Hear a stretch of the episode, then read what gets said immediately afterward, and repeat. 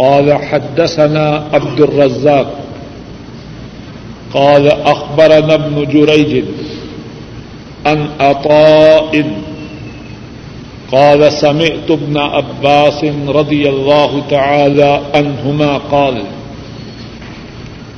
لما دخل النبي صلى الله عليه وسلم البيت دعا في نواحيه كلها ولم يصل حتى خرج منه فلما خرج ركع ركعتين في قبل الكعبة وقال هذه القبلة.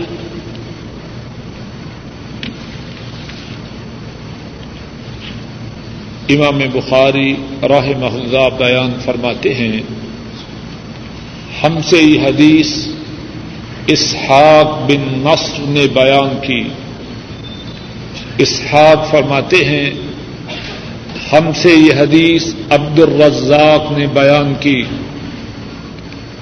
عبد الرزاق فرماتے ہیں ہمیں یہ حدیث ابن جریج نے بتلائی.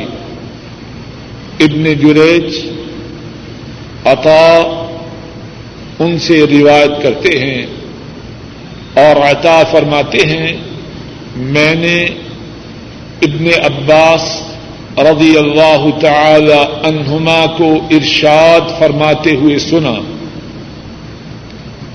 جب نبی مکرم صلی اللہ علیہ وسلم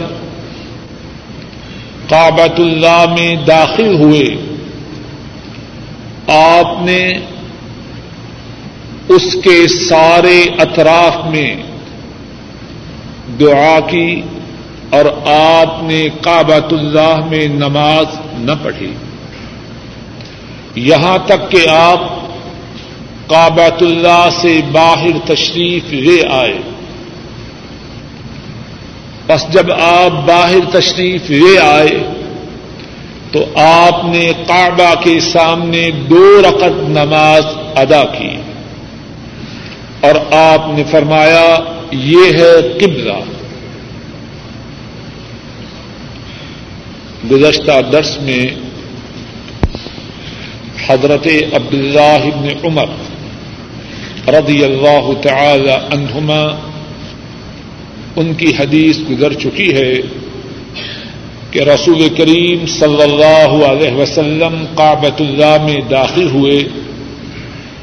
حضرت عبداللہ بن عمر رضی اللہ تعالی عنہما ان کو کسی نے بتلایا کہ رسول کریم صلی اللہ علیہ وسلم کعبۃ اللہ میں داخل ہوئے ہیں. وہ کعبۃ اللہ کے پاس آئے تو نبی کریم صلی اللہ علیہ وسلم کعبہ سے نکل چکے تھے. حضرت عبداللہ بن عمر نے حضرت بلال رضی اللہ تعالی عنہ سے سوال کیا جو کہ آپ کے ساتھ کعبہ شریف میں داخل ہوئے تھے کیا نبی کریم صلی اللہ علیہ وسلم نے کعبہ میں نماز ادا کی؟ تو حضرت بلال رضی اللہ تعالی انہوں نے جواب میں فرمایا آپ نے کعبہ شریف کے اندر 2 رکعت نماز پڑھی ہے. اور آج کی حدیث میں ہم نے ابھی کیا پڑھا ہے؟ عبداللہ ابن عمر وہ تو پچھلی حدیث کے روایت کرنے والے تھے. آج کی حدیث کے روایت کرنے والے عبداللہ ابن عباس رضی اللہ تعالی عنہما ہیں. وہ فرما رہے ہیں آپ کعبہ شریف میں داخل ہوئے آپ نے کعبہ شریف کے تمام اطراف میں تمام حصوں میں اللہ سے دعا کی اور آپ نے کعبہ شریف کے اندر نماز نہ پڑھی. دونوں حدیثوں میں بظاہر تعارض ہے. ایک میں ہے کہ نماز پڑھی دوسری میں ہے کہ نماز نہیں پڑھی. اور بعض بدبخت اس قسم کے تعارض کو پکڑ کر کہتے ہیں دیکھو یہ حدیث ہے ایک میں کچھ ہے ایک میں کچھ ہے.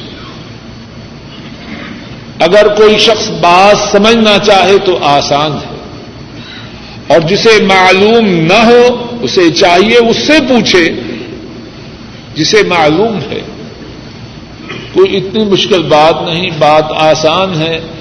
عبداللہ ابن عمر نہ وہ کعبہ کے اندر گئے نہ عبداللہ ابن عباس گئے، دونوں ہی باہر تھے۔ عبداللہ ابن عمر رضی اللہ تعالی عنہما، انہوں نے سوال کیا، انہیں اطلاع ہوئی کہ آپ نے 2 رکعت پڑھی، تو انہوں نے امت کو بتلا دیا کہ رسول کریم صلی اللہ علیہ وسلم نے کعبہ کے اندر 2 رکعت پڑھی۔ عبداللہ ابن عباس وہ اس بات سے آگاہ نہ ہو سکے، تو انہوں نے جو بات انہوں نے سنی کہ آپ نے کعبہ کے سارے اطراف میں دعا کی، وہ بیان کر دی۔ آپ نے 2 رکعت بھی پڑھی، کعبہ شریف کے سارے اطراف میں دعا بھی کی۔ جس کو جس بات کی خبر ہوئی اس نے وہی بات اپنے شاگردوں کو بتلا دی، نہ اس نے غلط بیانی کی نہ اس نے غلط بیانی کی، نہ اس نے علم کو چھپایا نہ اس نے چھپایا، تو اس میں تعارض کہاں ہے؟ جس کو جس بات کا علم ہوا وہ بات اس نے امت کو بتلا دی۔ اور دونوں حدیثوں کو ملا کے جو بات معلوم ہوئی وہ یہ ہوئی، رسول کریم صلی اللہ علیہ وسلم کعبہ شریف میں داخل بھی ہوئے اور آپ نے کعبہ شریف کے اندر داخل ہو کر کعبہ کے تمام اطراف میں اللہ سے دعائیں بھی کی۔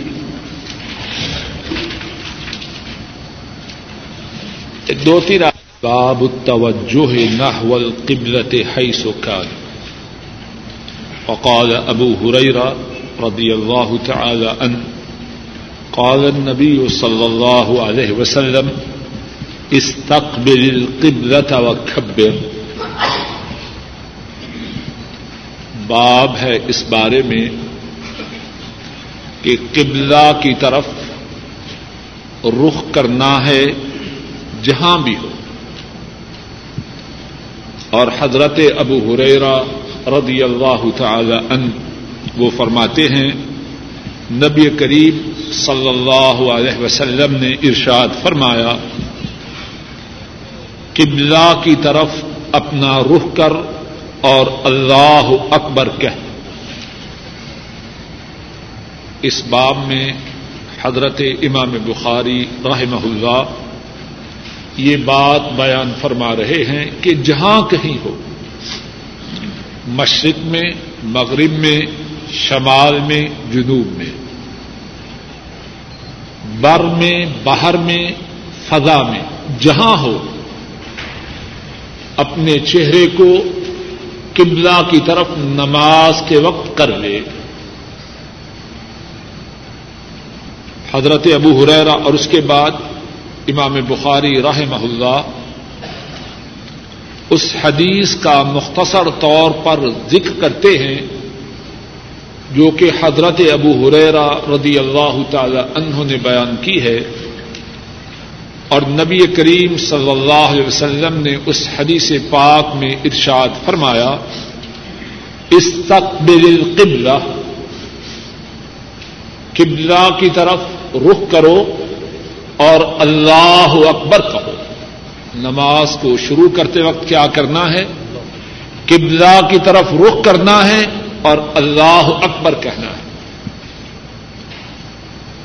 اس حدیث سے بھی، حدیث کا جو یہ ٹکڑا امام بخاری رحمہ اللہ نے بیان کیا ہے، اس سے بھی یہ معلوم ہوتا ہے کہ نماز شروع کرتے وقت چہرے کو کس طرف کرنا ہے؟ قبلہ کی طرف، اور اللہ اکبر کہہ کے نماز کو شروع کرنا ہے۔ یہاں ایک اور مسئلہ سمجھ لیجیے، اور ساتھیوں کا کافی عرصہ سے اصرار ہے کہ نماز کا جو مسنون طریقہ ہے اس کو اول سے آخر تک بیان کیا جائے۔ اللہ تعالیٰ اس موضوع کو کسی نشست میں بیان کرنے کی توفیق عطا فرمائے۔ لیکن اب جو چھوٹا سا مسئلہ آیا ہے وہ سمجھ لیجئے. ہمارے ہاں ہندو پاک اور بنگلہ دیش میں جب نماز کے لیے قبلہ رخ ہو کے کھڑے ہوتے ہیں تو کتنی لمبی گردان ہیں جو لوگ پڑھتے ہیں, اوپر زمین کے, نیچے آسمان کے, پیچھے اس امام کے. اتنی رکعت فرض نماز یہ واسطے اللہ کے, کہتے ہیں کہ نہیں. میرے محدود اور ناقص علم میں اس کا ذکر حدیث کی کسی کتاب میں. اب جو بات نبی پاک صلی اللہ علیہ وسلم نے نہ کی ہو اس کا نماز میں کرنا اس کی کیا حیثیت ہے؟ ذرا بات کو توجہ سے سمجھیے. اگر ایسی بات کی جائے تو لوگ فوراً کہتے ہیں یہ وہابیت دیکھو, اس کی بات نہ سنو. اس بات کو چھوڑیے. ہر آدمی دنیاوی معاملات میں کوشش کرتا ہے وہ لے جس میں فائدہ ہے, وہ چھوڑ دے جس میں نقصان ہے. دین کے بارے میں اس احتیاط کی اور زیادہ ضرورت ہے. کوئی وہابی کہے, غلابی وہابی کہے, جو کہے اس سے کیا فرق پڑتا ہے. اصل بات تو یہ ہے کہ ایسی نماز ادا کریں جو مدینے والے کے طریقے کے مطابق ہو صلی اللہ علیہ وسلم. اللہ کے ہاں تو وہی نماز قابل قبول ہے. اب اس بات پر خوب غور کیجیے. اور جو کہے کہ نیت کرو اوپر زمین کے, نیچے آسمان کے, منہ قبلہ شریف کی طرف پیچھے, اس سے کہیے بھائی بتلاؤ حدیث شریف کی کس کتاب میں یہ نیت درج ہے. اگر آن حضرت صلی اللہ علیہ وسلم سے ثابت ہے, آپ کے صحابہ سے ثابت ہے سر اور آنکھوں پر, اور اگر آپ سے ثابت نہیں, خلفائے راشدین سے ثابت نہیں, عشرہ مبشرین بالجنہ سے ثابت نہیں, بدر میں شرکت کرنے والے صحابہ سے ثابت نہیں, احد میں شرکت کرنے والے صحابہ سے ثابت نہیں, حدیبیہ کی صلح میں شرکت کرنے والے صحابہ سے ثابت نہیں, فتح مکہ میں شرکت کرنے والے صحابہ سے ثابت نہیں, تو لے جاؤ یہ نیت, ہمیں اس کی ضرورت نہیں. اپنی طرف سے جو دین میں بات داخل کرنا ہے, اور بات کو سمجھ لیجیے, اس میں رسول کریم صلی اللہ علیہ وسلم کی گستاخی ہے. اگر یہ بات دین میں تھی تو اللہ نے اپنے نبی کو بتلائی تھی کہ نہ بتلائی تھی؟ اگر بتلائی تھی اور نبی کریم صلی اللہ علیہ وسلم نے نہ بتلائی تو معاذ اللہ کیا کہو گے؟ انہوں نے دین کو مکمل پہنچایا کہ نہ پہنچایا؟ اور اگر کوئی بد نصیب کہے کہ نہیں انہوں نے تو بتلائی تھی لیکن کتابوں میں گم ہو گئی, تو اللہ نے جو دین کو مکمل کیا اس دین کے مکمل ہونے کا کیا فائدہ جو کتابوں میں گم ہو گیا؟ ہم سب سارے دین پر عمل کرنے کے پابند ہیں کہ نہیں؟ بولیے. اور اگر دین ہی ہمیں مکمل نہ ملا تو ہم پابند کیسے ہوں گے؟ تو معاذ اللہ, کیا اللہ ہمیں ایسے دین کی پابندی کا حکم دیتے ہیں جو دین ہمیں نامکمل ملا؟ اور اگر یہ بات نہ مدینے والے نے بتلائی صلی اللہ علیہ وسلم, نہ اللہ نے مدینے والے کو بتلائی, تو کون ہے وہ بدنصیب جو اس بات کا دعویٰ کرے کہ وہ دین کو مدینے والے سے زیادہ سمجھتا ہے یا اللہ سے بھی زیادہ دین سے آگاہ ہے؟ کون ہے وہ بدنصیب؟ بات کو سمجھ لیجیے, نوٹ کر لیجیے. ہر وہ بات جو عبادات میں مدینے والے نے نہ بتلائی ہو صلی اللہ علیہ وسلم, کسی کو اجازت نہیں کہ عبادات میں ایسی بات اپنی طرف سے داخل کریں. آپ کے سامنے حدیث ہے استقبل القبلۃ وقبر، قبلہ کی طرف اپنا رخ کر اور اللہ اکبر کہہ. قال حدثنا عبد اللہ بن رجاء قال حدثنا عبد اللہ بن رجاء قال حدثنا اسرائیل عن ابی اسحاق عن البراء بن عازب رضی اللہ تعالی عنہما قال كان رسول الله صلى الله عليه وسلم صلى نحو بيت المقدس 16 أو 17 شهرا، وكان رسول الله صلى الله عليه وسلم يحب أن يوجه إلى الكعبة، فأنزل الله تعالى كَن نَرَى تَقَلُّبَ وَجْهِكَ فِي السَّمَاءِ فَتَوَجَّهَ نَحْوَ الْكَعْبَةِ، وَقَالَ السُّفَهَاءُ مِنَ النَّاسِ وَهُمُ الْيَهُودُ مَا وَلَّاهُمْ مَنْ قِبْلَتِهِمُ الَّتِي كَانُوا عَلَيْهَا قُل لِّلَّهِ الْمَشْرِقُ وَالْمَغْرِبُ يَهْدِي مَن يَشَاءُ إِلَى صِرَاطٍ مُّسْتَقِيمٍ، فسلم عن النبي صلى الله عليه وسلم رجل ثم خرج بعدما صلى فمر على قوم من الأنصار في صلاة العصر نحو بيت المقدس، فقال هو يشهد أنه صلى مع رسول الله صلى الله عليه وسلم وأنه توجه نحو الكعبة، فتحرف القوم حتى توجهوا نحو الكعبة.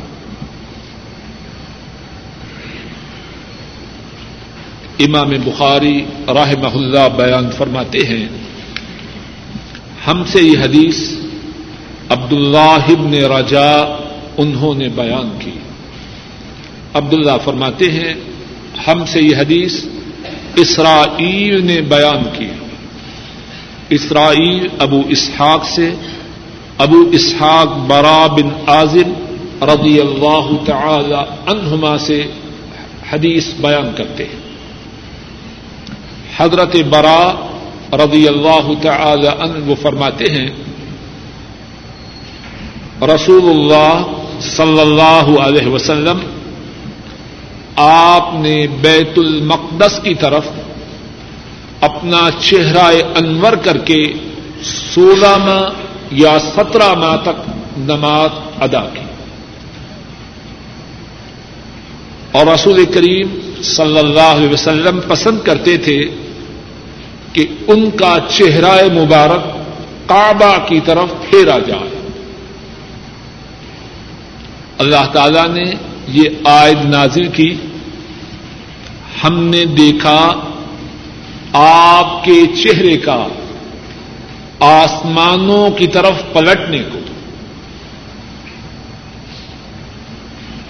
آپ صلی اللہ علیہ وسلم نے اپنے چہرہ کو کعبۃ اللہ کی طرف پھیر لیا.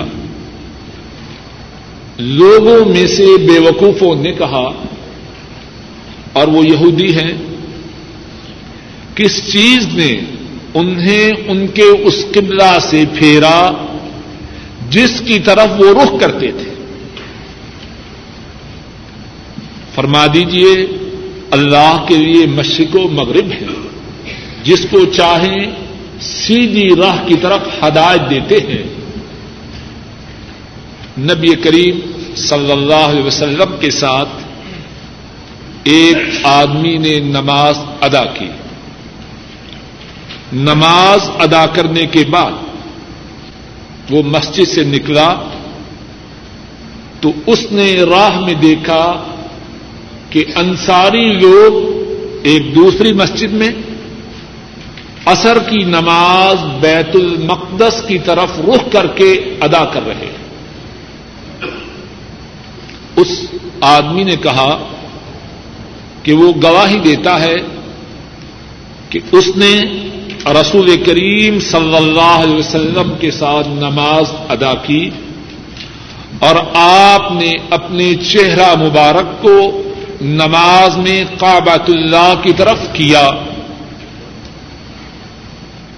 وہ مسلمان جو اس مسجد میں بیت المقدس کی طرف اپنے چہروں کو کر کے نماز پڑھے تھے, انہوں نے نماز ہی کی حالت میں اپنے چہروں کو کعبۃ اللہ کی طرف پھیر. اس حدیث میں بہت ہی اہم اور ضروری چند ایک باتیں ہیں, سب ساتھی اور خواتین بھی انتہائی توجہ سے ان باتوں کو سننے اور سمجھنے کی کوشش کریں. اور ساتھیوں سے گزارش ہے, جن جن کے بچے اللہ کے فضل و کرم سے مسجد میں آئے ہیں, کہ حدیث شریف میں یہ جو آیا ہے آپ نے 16 ماہ یا 17 ماہ مدینہ طیبہ میں تشریف لانے کے بعد بیت المقدس کی طرف چہرہ پھیر اپنا چہرہ کر کے نماز ادا کی, تو یہ 16 ماہ تھے یا 17 ماہ تھے. محدثین پر اللہ کی رحمتیں ہوں, انہوں نے بیان کیا ہے کہ یہ 16 ماہ اور کچھ دن تھے. آپ ربیع الاول میں مدینہ طیبہ میں تشریف لائے اور رجب میں یہ حکم آیا آئندہ سال کہ اپنے چہرہ مبارک کو بیت اللہ کی طرف پھیرو. یہ 16 ماہ اور کچھ دن بنتے ہیں. جو زیادہ دن ہیں, جنہوں نے ان دنوں کو شمار کیا انہوں نے کہہ دیا کہ 17 ماہ یعنی قریباً 17 ماہ, اور جنہوں نے ان دنوں کو شمار نہ کیا کہہ دیا قریباً 16 ماہ. اصل بات یہ ہے آپ 16 ماہ کچھ دن تک مدینہ طیبہ تشریف لانے کے بعد بیت المقدس کی طرف منہ کر کے نمازیں ادا کرتے ہیں. دوسری بات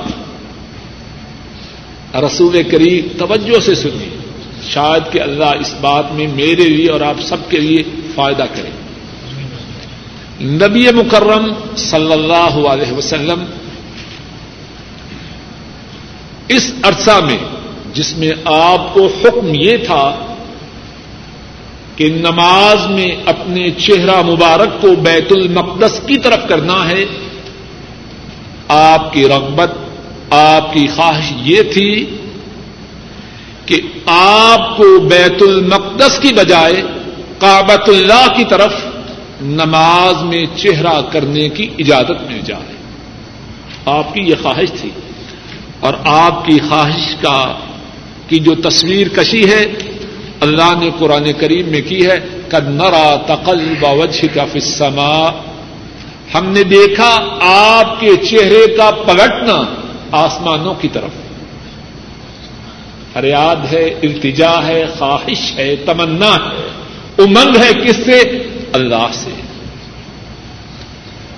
آپ کی اس مبارک ادا میں کتنے ہی مسائل ہیں, کاش کہ ہم سمجھ جائیں اور زندگی میں ان مسائل کو مضبوطی سے تھامے رکھیں. ایک مسئلہ تو یہ ہے کہ نبی مکرم صلی اللہ علیہ وسلم باوجود انتہائی بلند و بالا مقام کے, اور ان کا مقام اتنا بلند ہے بعد از خدا بزرگ تو ہی, قصہ مختصر, اللہ کے بعد سب سے بلند و بالا مقام ہمارے نبی مکرم حضرت محمد صلی اللہ علیہ وسلم کا ہے. اتنے بلند مقام کے باوجود نماز میں اپنے چہرے کا رخ کس طرف کر رہے ہیں؟ بولیے, بیت المقدس کی طرف. اور رغبت کیا ہے؟ کعبۃ اللہ کی طرف کریں. کچھ بات سمجھ میں آئی کہ نہیں؟ آخری حکم کس کا چلتا ہے؟ آسمان والے رب کا چلتا ہے. اگر کسی کو احکام میں اپنی مرضی کو داخل کرنے کی اجازت ہوتی تو وہ مدینے والے تھے. کچھ بات سمجھ میں آ رہی ہے؟ ان کو بھی اجازت نہیں. 16 ماہ کچھ دن گزر جاتے ہیں اور ان کی نگاہیں آسمان کی طرف ٹک ٹکی لگائے. اب جبریل آئے، میری تمنا پوری ہو جائے اور اجازت مل جائے کہ اپنے چہرے کو بیت المقدس کی بجائے نماز میں کعبۃ اللہ کی طرف کروں. اور 16 ماہ کتنے دن؟ جب تک اجازت نہیں آئی مسلسل اپنے چہرے کو بیت المقدس ہی کی طرف کریں. اور یہاں سے غور کیجیے ان بدنصیبوں بدبختوں کا، اپنے خیال میں مرشد ہیں، پیر ہیں اور شریعت کے احکامات کو بدل رہے ہیں. اور کوئی کہے یہ پہنچے ہوئے ہیں، نماز کا وقت ہو گیا، یہ پہنچے ہوئے ہیں. یہ کیسے بدنصیب پہنچے ہوئے ہیں؟ کہاں پہنچے ہوئے ہیں؟ محمد عربی حبیب رب العالمین سید الاولین والآخرین امام الانبیاء قائد المرسلین، یہ 1, 2, 10, 20, 1000, 2000 نہیں، اگر ساری امت کے لوگ جمع بھی ہو جائیں وہ رسول کریم صلی اللہ علیہ وسلم کی خاک کو بھی نہیں پا سکتے. اور ان کی کیفیت یہ ہے، اتنا لمبا عرصہ اپنی خواہش و رغبت کے باوجود اللہ کے حکم سے سرے منہ انحراف نہیں کرتے. ایک اور مسئلہ اس بات میں یہ ہے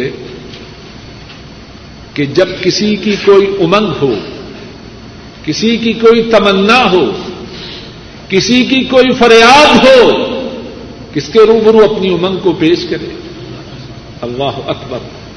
آپ کی ہر بات میں کتنی حکمتیں ہیں. 16 ماہ کچھ دن کس کی رحمت کا انتظار کرتے رہے، کس کے روبرو اپنی امنگ اور تمنا کو پیش کرتے رہے؟ اللہ کے روبرو. اور اس میں امت کے لیے سبق ہے، اب بھی کوئی امنگ ہو، کوئی تمنا ہو، کوئی آرزو ہو، کوئی معاملہ ہو، رب کائنات کے روبرو اپنی امنگ، اپنی تمنا، اپنی آرزو کو پیش کر. وہ آرزوؤں کو پورا کرنے والے ہیں، وہ تمناؤں کو حقیقت کا رنگ عطا فرمانے والے ہیں. ایک اور بات آپ کے اس عمل میں یہ ہے، اور وہ بھی بڑی ضروری بات ہے، کہ اللہ سے فریاد کرتے ہوئے آدمی جلد بازی نہ کرے. بڑی ضروری بات ہے. اللہ سے فریاد کرتے ہوئے فریاد کرنے والا جلد بازی کا مظاہرہ نہ کرے. اس نے اللہ کو کیا دے رکھا ہے جس کے مقابلے میں وہ جلد بازی کا مظاہرہ کر رہا ہے؟ وہ فقیر ہے، فقیر بھی ہو اور نخرے بھی کرے اور جلد بازی کا مظاہرہ بھی کرے. میرا یا آپ سب کا اللہ کے ذمہ کیا احسان ہے؟ ہمارا تو سارے کا سارا وجود اللہ کے فضل و کرم سے ہے، اور ہم اللہ سے جو سوال کر رہے ہیں یہ بھی اللہ کی اتنی بڑی نعمت ہے. اور اگر کوئی نعمت بھی نہ ہو، اسی نعمت کے شکریہ کے لیے مرتے دم تک سجدہ میں رہیں. اللہ سے سوال کرنے کی جو توفیق ہے اس نعمت کا بھی شکریہ ادا نہیں کر سکتا. آدمی غور تو کرے ہے کیا وہ. حضرت صلی اللہ علیہ وسلم 16 ماہ اور کتنے دن تک فریاد کرتے رہے.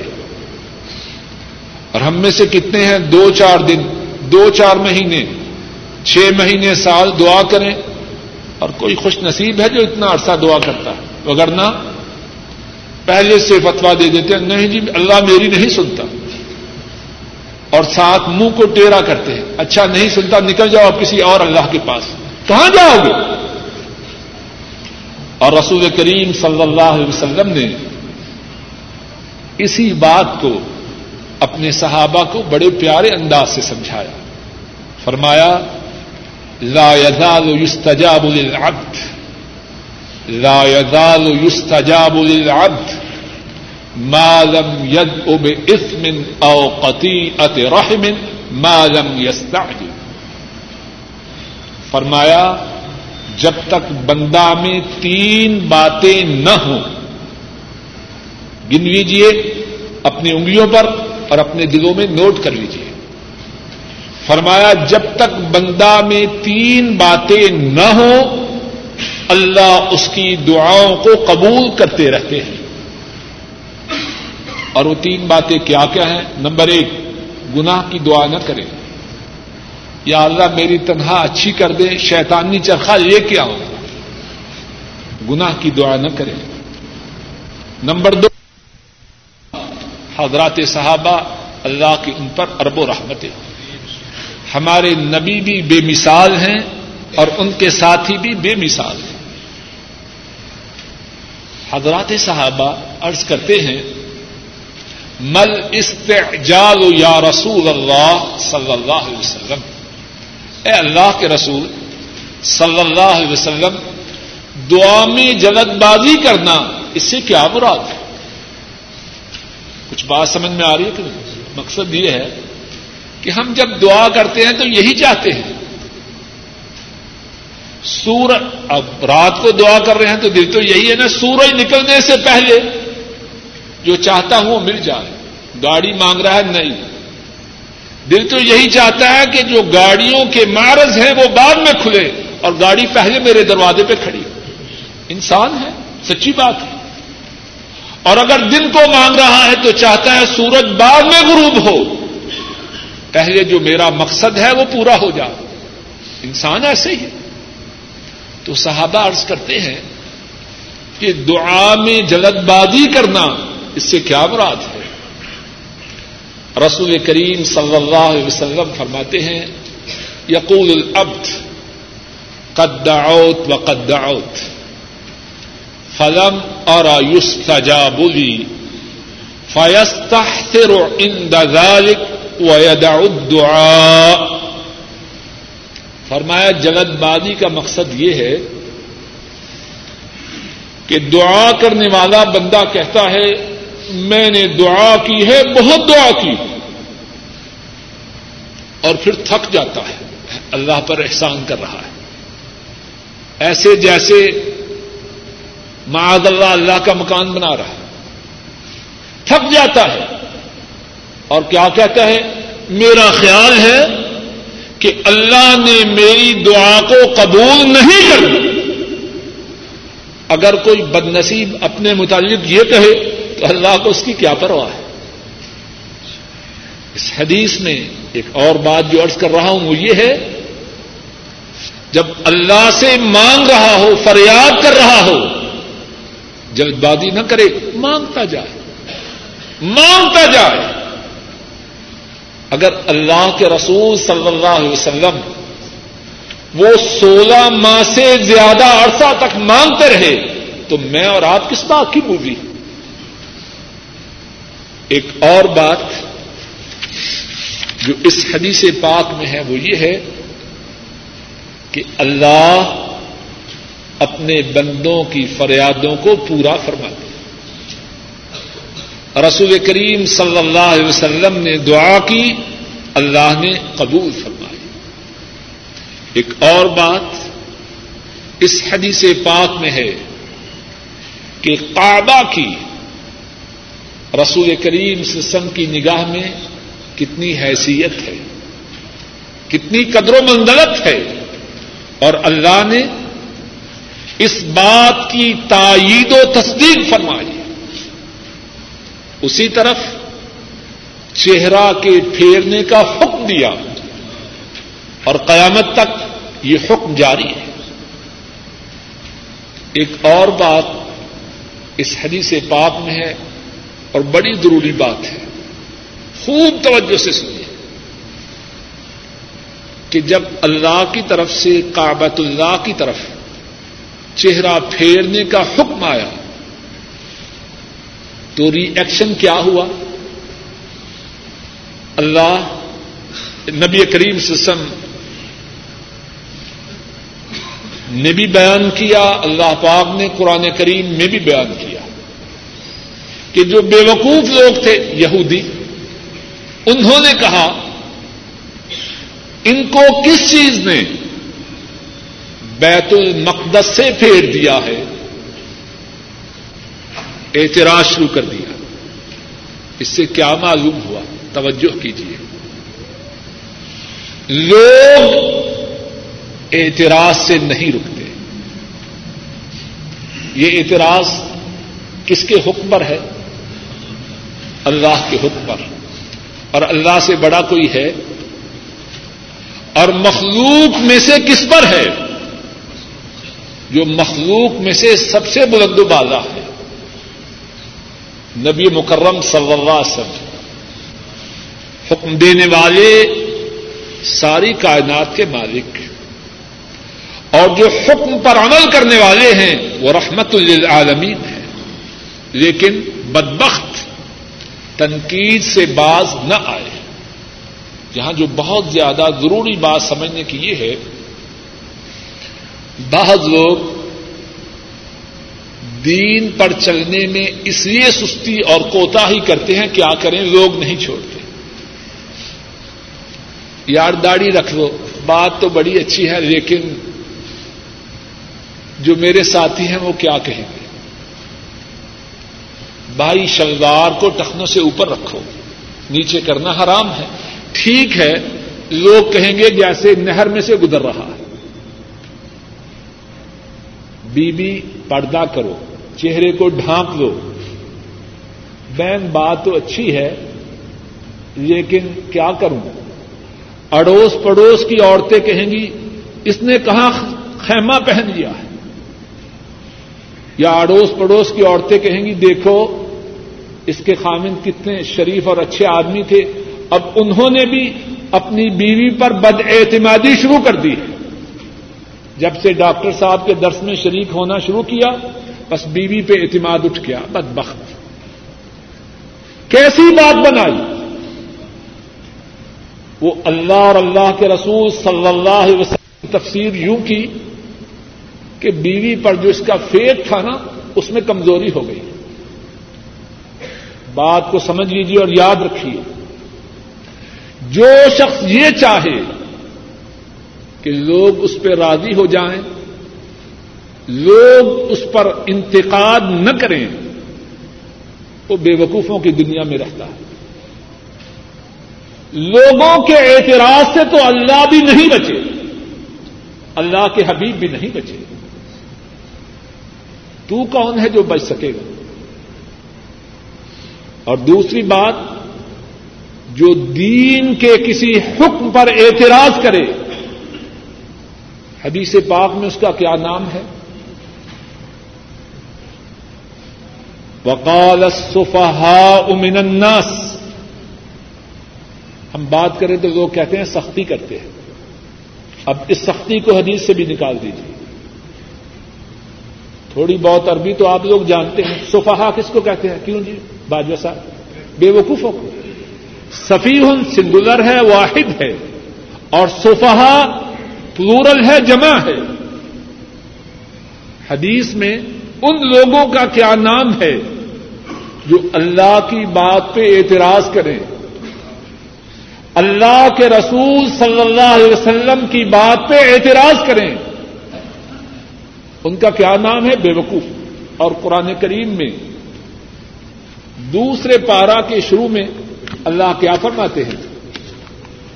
یاد ہے، سَيَقُولُ السُّفَحَاءُ مِنَ النَّاسِ ما ولاہم عن قبلتہم التی کانوا علیہا. اللہ فرماتے ہیں ان قریب لوگوں میں سے جو بے وقوف ہیں وہ کہیں گے ان کو ان کے پہلے قبلہ سے کس نے پھیرا؟ اللہ نے اللہ کے احکامات پر، اللہ کے رسول صلی اللہ علیہ وسلم کے طریقہ پر اعتراض کرنے والوں کا کیا نام رکھا ہے؟ بے وقوف. اور جس کا نام اللہ بے وقوف رکھے وہ عقل مند ہو سکتا ہے؟ وہ اپنے متعلق کتنا کہے میں بڑا سویلائزڈ ہوں، بڑا پالشڈ ہوں، تہذیب حاضر سے خوب آگاہ ہوں، وہ الو ہے، بے وقوف. اللہ نے اس کا نام صفی رکھا ہے، بے وقوف رکھا.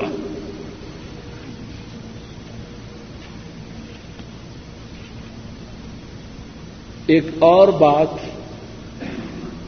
اس حدیث پاک میں ہے اور وہ بھی بہت ہی ضروری ہے. آن حضرت صلی اللہ علیہ وسلم کے ساتھ جن لوگوں نے نماز پڑھی ان میں سے ایک نمازی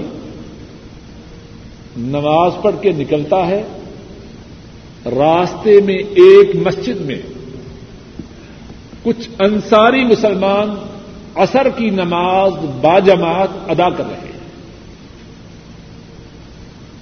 وہ کیا کہتا ہے؟ میں گواہی دیتا ہوں کہ میں نے رسول کریم صلی اللہ علیہ وسلم کے ساتھ نماز پڑھی ہے، اور آپ نے نماز میں اپنے چہرہ مبارک کو کعبۃ اللہ کی طرف کیا. اللہ اکبر. وہ مسلمان جو نماز میں ہیں، جن کو اس سے پہلے اس بات کا علم نہ تھا، ان پہ کیا اثر ہوتا ہے؟ اللہ کرے کہ جو اثر ان پہ ہوا اللہ وہی اثر کہنے والے پہ بھی کرے اور سننے والوں پہ بھی کرے. اور دین کے سارے مسائل میں ہمارا طرز عمل وہی بنا دے. کیا کرتے ہیں؟ فتحرف القوم حتى توجهوا نحو القعبہ. سوال جواب نہیں، تردد نہیں کرتے، شکوک و شبہات پیدا نہیں کرتے، چونکہ چنانچہ اب زمانہ کتنی باتیں بناتے ہیں. اب جی زمانہ بدل چکا ہے، اب داڑھی رکھوں تو خارش ہو جاتی، سب فضول باتیں. اگر پردہ کروں تو بلڈ پریشر ہائی ہو جاتا ہے، سب باتیں بنائی ہوئی. اللہ کو دھوکہ دینے کی کوشش کرنا سراسر بے وقوفی اور حماقت ہے. کوئی بات نہیں، نماز ہی کی حالت میں اپنے چہروں کو بیت المقدس سے پھیر کر کعبۃ اللہ کی طرف کر لیتے. اور ایک اور حدیث میں ہے کہ جب انہوں نے اپنے چہروں کو پھیرا تو وہ رکوع کی حالت میں تھے. اتنا بھی، اتنی تاخیر بھی برداشت نہیں کی کہ رکوع سے اٹھیں، کھڑے ہو جائیں اور پھر اپنے چہروں کو بدل لیں. کھڑے ہو کے چہرے کو بدلنا نسبتاً آسان ہے. اتنی تاخیر بھی برداشت نہیں کی، رکوع ہی کی حالت میں اپنے چہروں کو بیت المقدس سے کعبۃ اللہ کی طرف بدل لیتے. اللہ نے اپنے حبیب کے ساتھیوں کے جو شان بنائی ہے ویسے تو نہیں بنائی. ان میں یہ جذبہ تھا اللہ کے فضل و کرم سے. اس حدیث میں ایک اور بات یہ ہے کہ اگر دین کی بات بتلانے والا شخص ایک ہو لیکن سچا ہو، جھوٹا نہ ہو. اگر دین کی بات بتلانے والا ایک شخص ہو لیکن سچا ہو، جھوٹا نہ ہو، سمجھدار ہو، بے وقوف نہ ہو، پکا ہو، کچا نہ ہو. اگر ایک آدمی بھی دین کی بات بتلائے اور وہ سچا پکا اور سمجھدار ہو تو اس ایک با ایک شخص ہی کی روایت پر عمل کرنا ضروری ہے. اب یہ نہ کہے کہ ایک نے بتلایا ہے 10-20 آدمی اور بتلائے. اگر تجھے کوئی بتلائے کہ جو گاڑی جس کی قیمت 10,000 ہے آج 2,000 میں مل رہی ہے اور لوگوں کا انتظار کرے گا؟ اگرچہ بتلانے والا جھوٹا ہو بھاگا جائے گا. سارے شکوک و شبہات دین ہی میں پیدا کر دیں. ایک اور مسئلہ اس حدیث میں یہ ہے، دین کی بات بتلانے والا، کتاب و سنت کی بات بتلانے والا اگر ایک شخص بھی ہو، سچا ہو، سمجھدار ہو، پکا ہو، کچا اور جھوٹا اور فاسق نہ ہو، تو اس کی بات کے بتلانے پر عمل کرنا ضروری ہے. کتنا گھومنا پڑا مدینہ طیبہ میں، اللہ کے حکم سے وہ مسجد موجود ہے جس کا نام ہے مسجد قبلتین. مسجد قبلتین، قبلتن ایک قبلہ، قبلتین دو قبلے. آج بھی اللہ کے فضل و کرم سے وہ مسجد موجود ہے، اور سعودی حکومت نے، اللہ ان کو جزا دے، بڑی شاندار طریقے سے اس مسجد کو بنا دیا، اس میں وسعت کی ہے اور بڑی عمدہ عمارت بنی. تو اب اگر اللہ آپ کو موقع دے تو اس مسجد پہ جا کے دیکھیے کتنا زیادہ ٹرن ہونا پڑا. کو اپنی نگاہوں کو آسمان کی طرف نہ کریں، نماز سے باہر. اللہ مالک الملک اپنے فضل و کرم سے کتاب و سنت پر رہنے والے کو اور سننے والوں کو عمل کی توفیق عطا فرمائے. جو ٹھیک بات بیان کی گئی ہے اللہ تعالیٰ اس بات پر عمل کرنے کی توفیق عطا فرمائے، اور ہمارے سننے اور سنانے کو ہم سب کے لیے باعث نجات اور ذخیرہ آخرت بنائے. اے اللہ ہمارے بوڑھے ماں باپ پہ رحم فرما، اے اللہ ہمارے بوڑھے ماں باپ پہ رحم فرما، اے اللہ ہمارے بوڑھے ماں باپ پہ رحم فرما. اے اللہ ہمارے بوڑھے ماں باپ کی بیماریوں کو صحت سے بدل دے، اے اللہ ہمارے بوڑھے ماں باپ کی پریشانیوں کو راحتوں سے بدل دے، اے اللہ ہمارے بوڑھے ماں باپ کو ایمان والی، عافیت والی، صحت و تندرستی والی زندگی عطا فرما. اے اللہ ہمارے جو دادا دادیاں، نانے نانیاں اور دیگر بزرگ فوت ہو چکے ہیں، اے اللہ ان کے گناہوں کو معاف فرما، ان کے درجات کو بلند فرما، ان کی قبروں کو جنت کی باغیچے بنا. اے اللہ ہمارے جو بہن بھائی فوت ہو چکے ہیں ان کے گناہوں کو معاف فرما. ایک خاتون عمرہ کے بعد بال کاٹنا بھول گئی، جب ریاض میں آئی تو پھر اس نے یہاں آ کے کاٹے، اس کے لیے کیا حکم ہے؟ یہ ہے کہ وہ اللہ سے اپنے گناہ کی معافی کا سوال کرے، اور امید ہے کہ اللہ تعالیٰ اس کی اس بھول کو معاف کر دے. ایک سوال یہ ہے کہ بعض لوگ قبلہ کی طرف پاؤں کر کے بیٹھتے ہیں، اسی طرح قرآن پاک کی طرف پاؤں کر کے بیٹھتے ہیں،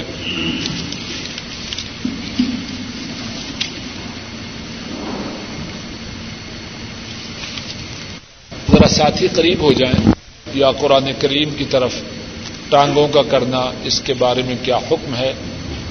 میری نظر میں اس بارے میں کوئی آیت کریمہ یا حدیث پاک تو نہیں، ویسے یہ بات انتہائی معیوب اور بری لگتی ہے کہ مسلمان اپنی ٹانگیں یا قبلہ کی طرف کرے یا قرآن پاک کی طرف کرے.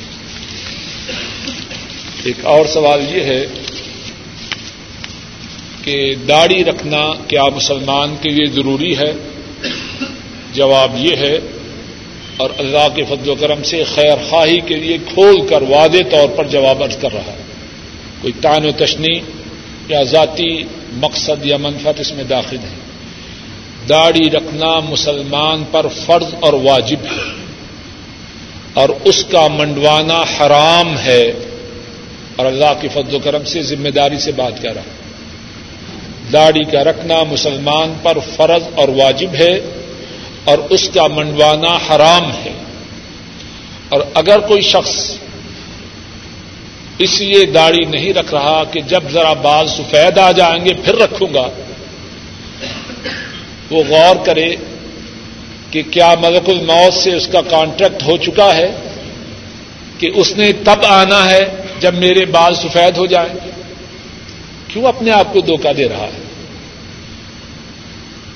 ہم یہاں بیٹھے ہیں، کیا کوئی شخص اس بات کا دعویٰ کر سکتا ہے کہ وہ زندہ مسجد سے نکلے گا؟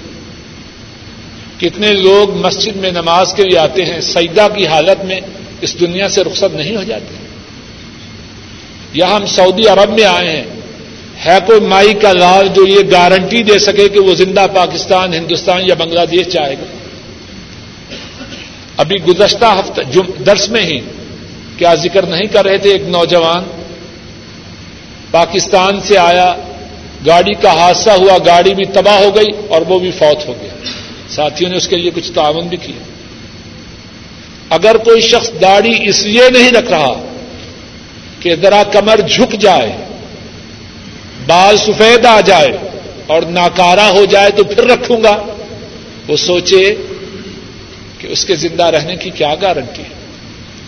اور پھر غور کرے کہ کل قیامت کے دن جن کی یہ سنت ہے ان کے پاس جانا ہے، ان کے حوض کوثر سے جا کے ان کے دست مبارک سے پانی لینا ہے. اگر انہوں نے یہ فرما دیا کہ دفع ہو جا، تجھے تو میری صورت سے بھی پیار نہ تھا، یا جس کی صورت سے پیار تھا اس سے پانی لو، تو وہاں کیا کہے گا؟ غور تو کرے. اور سچ بات سمجھنے کی ہے، جس کو آپ سے پیار نہیں، ہر شخص اپنے متعلق سوچے. جو شخص میرے سے یا آپ سے پیار نہ کرے اور پھر مجھ سے کوئی چیز مانگے تو دوں گا، جو مجھ سے بغض رکھے، مجھ سے پیار نہ کرے، اور اسی طرح آپ سب پھر اس کو کچھ دیتے ہیں، کوشش کرتے ہیں کہ اس کا ستیہ ناش ہی ہو جائے تو اچھا ہے. اگر انہوں نے یہ فرما دیا کہ تجھے تو میری صورت سے بھی پیار نہ تھا، یا جس کی صورت سے پیار تھا اس سے لے، تو کیا بنے گا؟ اور پھر ان کی شفاعت کی بھی ضرورت ہے. میرے اور آپ کے نامہ اعمال میں ہے کیا؟ کس بات پہ ہم تکبر کر رہے ہیں؟ کس بات پہ بھروسہ کرتے ہوئے ہم سمجھتے ہیں کہ نجات پا جائیں گے؟ میرے اور آپ کے نامہ اعمال میں ہے کیا؟ گندگی کا ڈھیر ہے، الا من شاء اللہ. گناہوں اور پاپوں کی کثرت ہے. اگر رحمت الہی شامل حال نہ ہوئی اور اللہ کے فضل و کرم سے مدینے والے کی شفاعت نصیب نہ ہوئی تو جہنم میں جائیں گے. کس بات پہ بھروسہ کر رہے ہیں؟ اور اسی ضمن میں خواتین بھی بات کو سن لیں. اب داڑھی کا مسئلہ ہے تو اس کا تعلق خواتین سے بھی ہے. وہ شوہر جو صبح کے وقت اپنے گھر میں بیٹھ کر اللہ کے نبی کی اس سنت کو ذبح کرتا ہے، اس کی بیوی بھی اس کے گناہ میں شریک ہے. سن لیجیے، جو خواتین سن رہی ہوں وہ سن لیں، اور جو موجود نہ ہوں سننے والے مرد انہیں جا کے پہنچا دیں کس طرح شریک ہے.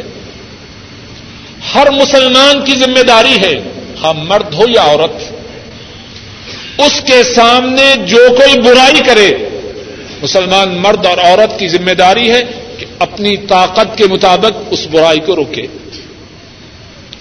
اب بیوی کے سامنے ہر روز صبح کے وقت یہ برائی ہو رہی ہے، وہ بیوی غور کرے، اپنا محاسبہ کرے.